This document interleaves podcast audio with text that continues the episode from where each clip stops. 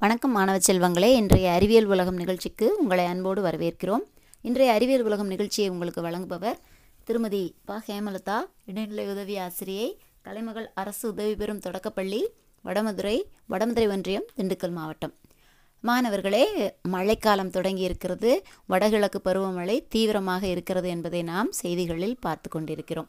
இந்த மழைக்காலங்களில் இடி சத்தம் கேட்பது வழக்கம் இல்லையா? பொதுவாகவே இடி இடிக்கும் போது நம்முடைய வீட்டில் இருக்கக்கூடிய பெரியவர்கள் தாத்தா பாட்டியெல்லாம் என்ன சொல்லுவாங்க?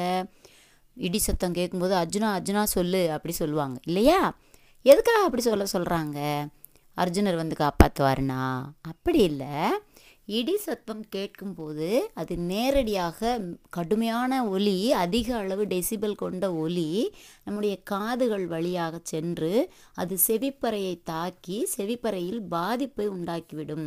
அப்படி இருக்கும்போது நீங்கள் அர்ஜுனா அர்ஜுனான்னு வாயை திறந்து இந்த மாதிரி சொல்லும்போது காது மற்றும் வாய் வழியாக அந்த ஒலி அதிர்வுகள் பிரிந்து செல்லும்போது அது நேரடியாக செவியை தாக்கி செவிப்பறையை பாதிக்கும் வாய்ப்புகள் குறைவு. அதனால தான் அர்ஜுனா அர்ஜுனான்னு சொல்லுங்கள் அப்படின்னு நம்முடைய தாத்தா பாட்டிகள்லாம் நமக்கு அறிவுரை சொல்லுவாங்க. இனிமேல் அவங்க அப்படி சொல்ல சொன்னால் நம்ம சொல்லுவோம் இல்லையா? ஏன்னா என்ன செய்யலாம்? நமக்கு அதுக்கான காரணம் மிக நன்றாக தெரியும். வெறுமனே காதுகள் வழியாக போய் அந்த ஒலி காதுகளை தாக்காமல் வாய் வழியாகவும் அந்த ஒலி அதிர்வுகள் போய் காதுகள் பாதிக்கப்படாமல் இருப்பதற்காக மட்டும்தான் நம்முடைய தாத்தா பாட்டி நம்முடைய முன்னோர்கள் வாயை திறந்து அந்த ஒலியை ஏற்படுத்த சொல்கிறார்கள்.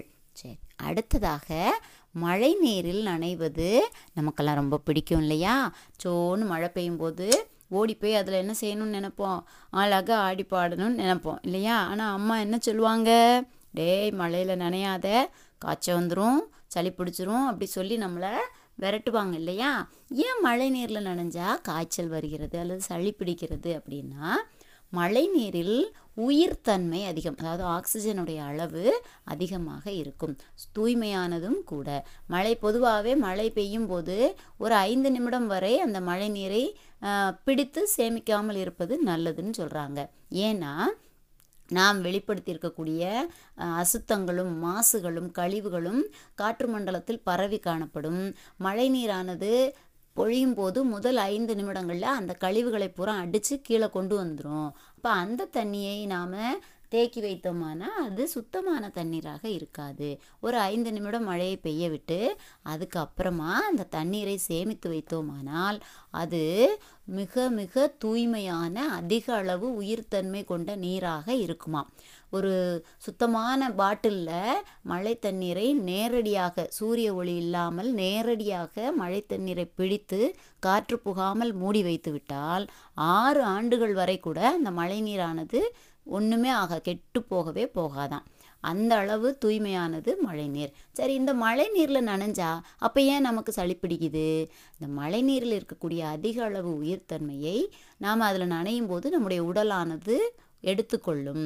அந்த அதிக அளவான உயிர்த்தன்மையானது நம் உடலில் தேங்கி இருக்கக்கூடிய கழிவுகளை வெளியே கொண்டு வருது.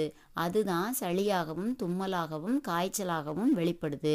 அப்போது மழையில் நனைஞ்சு நமக்கு சளியே பிடிக்கல அப்படின்னா நம்முடைய உடலில் கழிவுகள் அதிகம் இல்லை நாம் நலமாக இருக்கிறோம் அப்படின்னு அர்த்தம்.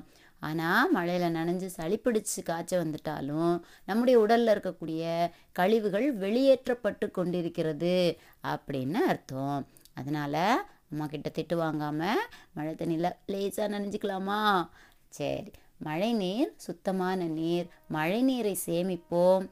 நம்முடைய இயற்கையை பாதுகாப்போம். மீண்டும் அடுத்த அறிவியல் உலகம் நிகழ்ச்சியில் சந்திப்போம். நன்றி.